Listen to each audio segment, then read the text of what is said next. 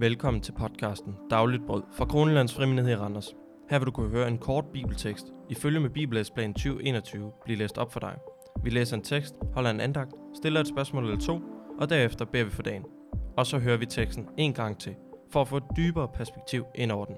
Så velkommen til projektet. Jeg hedder Sebastian Vestergaard, og jeg er din vært. I dag er det mandag den tolvte april, og vi skal læse fra første Samuels bog, kapitel seksten, vers fire til tretten, med overskriften "Han er ude at vokse for".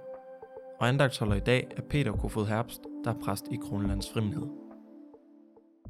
Da han kom til Bethlehem, blev de ældste i byen forfærdet over at se ham og sagde: "Kommer du med fred?" Han svarede: "Ja, jeg kommer for at bringe Herren et slagtoffer. Nu skal I hellige jer og komme med mig til ofringen." Selv helligede han Isai og hans sønner og indbød dem til ofringen. Da de kom, og han så Eliab, tænkte han: "Her står Herrens salvede foran Herren." Men Herren sagde til Samuel: "Se ikke på hans udseende og højde. Ham forkaster jeg, for det drejer sig ikke om det, mennesker ser på. Mennesker ser på det, de har for deres øjne, men Herren ser på hjertet." Så kaldte Isai på Abinadab og førte ham frem for Samuel.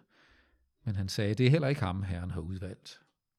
Så førte Isai Samma frem, men han sagde: "Det er heller ikke ham, Herren har udvalgt." Isai førte sine syv sønner frem for Samuel, men Samuel sagde til ham: "Herren har ikke udvalgt nogen af dem." Samuel spurgte nu Isai: "Er det alle dine drenge?"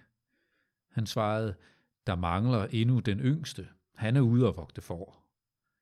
Samuel sagde til Isai: "Send bud efter ham.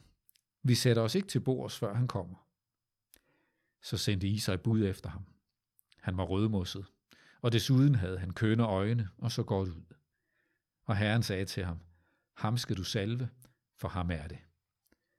Samuel tog da hornet med olien og salvede ham, mens hans brødre var til stede, og den dag greb Herrens ånd David. Så brød Samuel op og gik til Rama. Amen.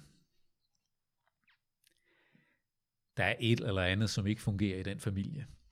Jeg mener, her kommer profeten Samuel på besøg og indbyder Isai og hans sønner til at tage del i en ofring til deres Gud. Det er en begivenhed så stor, at befolkningen i Bethlehem bliver bekymret for, om de har gjort sig skyldige i noget, som Gud er vred over, så profeten kommer med dom. Men han forsikrer dem, at han kommer med fred. Der er noget godt på færde. Og så tager Isai ikke engang David med. Han er ude og vogt for. Blev åbenbart slet ikke regnet vigtig nok til at blive hentet hjem og deltage. I det næste kapitel i første Samuels bog læser vi, at David af far Isai bliver sendt ud for at se, hvordan det går med de tre ældste brødre, som er en del af kong Sauls hær. Den hær, som står magtesløse og bliver hånet og spottet af kæmpen Goliat. Kender du lidt bibelhistorie, har du sikkert hørt, at David tog kampen op med Goliat og sejrede. Men hvordan reagerede brødrene? Jo, Eliab siger til ham, da han kommer: "Hvorfor er du egentlig kommet herned? Hvem har du overladt den lille fåreflok i ørkenen til? Jeg ved godt, hvor fræk og ondskabsfuld du er. Du er bare kommet herned for at følge slagets gang." Og David, han svarer som en typisk lillebror: "Hvad har jeg nu gjort? Jeg spurgte jo bare." Og der er altså et eller andet, der ikke fungerer i den familie. Men Gud ser ham. Selv om familien åbenbart kunne overse, glemme og forbigå ham, så var han altså stadig den hyrde, som Gud havde udset til at få ansvar for en anderledes og større flok, nemlig et helt folk. Profeten kiggede efter ydre kvaliteter, højde, styrke, og syntes, at storebror Eliab kunne være kongepotentiale. Men Gud havde en anden vurdering og en anden plan. Mennesker ser på det, de har for deres øjne, men Herren ser på hjertet. Vi lever i en tid, hvor vi har ekstrem stor fokus på image, fremtoning, likes. Vi er konstant på og skal gerne levere en konstant strøm af billeder, statements, ting som andre kan dele og like. Vores politikere tænker i spin og optimering af nyhedsflow. Men Gud ser ikke på dine sociale medieplatforme.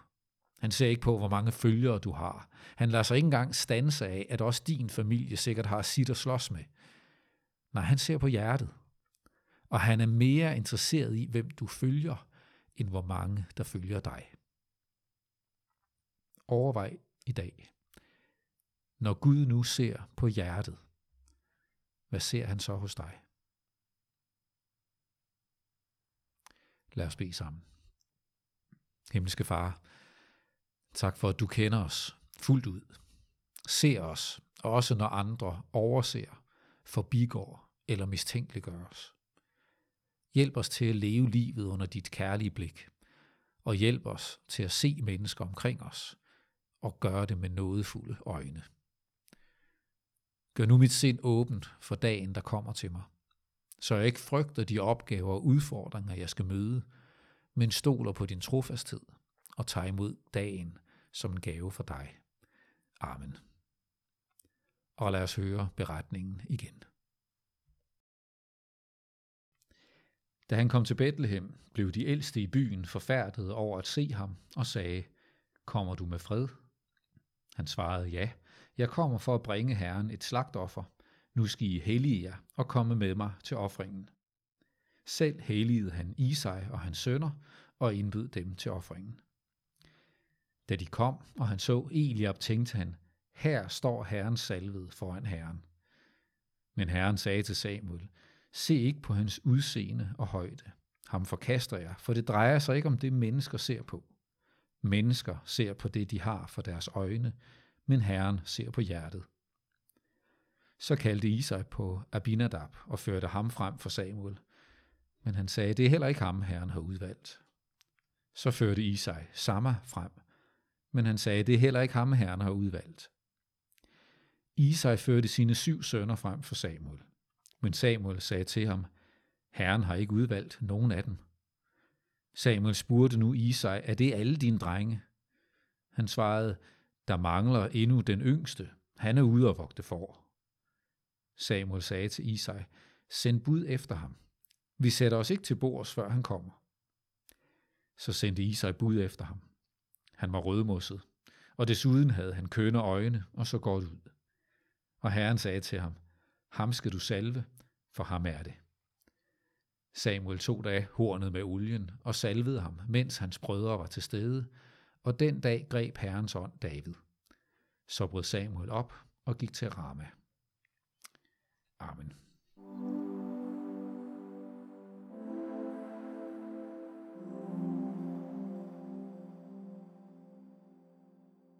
Tak fordi du lyttede med på vores podcast Dagligt Brød. Jeg håber, at du fik noget med. Hvis du ønsker at være med til gudstjeneste om søndagen, så kan du deltage online på vores YouTube-kanal Kronjyllands Frihed, hvor vi streamer ti tredive. Ellers så har vi fysisk nadvergudstjeneste på tredive minutter ifølge med myndighedernes retningslinjer alle søndage klokken fjorten. Og hvis du mangler information om vores kirke eller podcast, så kan du kontakte os via mail, eller du kan gå ind på vores hjemmeside. Begge er linket til i vores beskrivelse. Lyt med igen i morgen. Og så håber jeg, at du får en velsignet dag.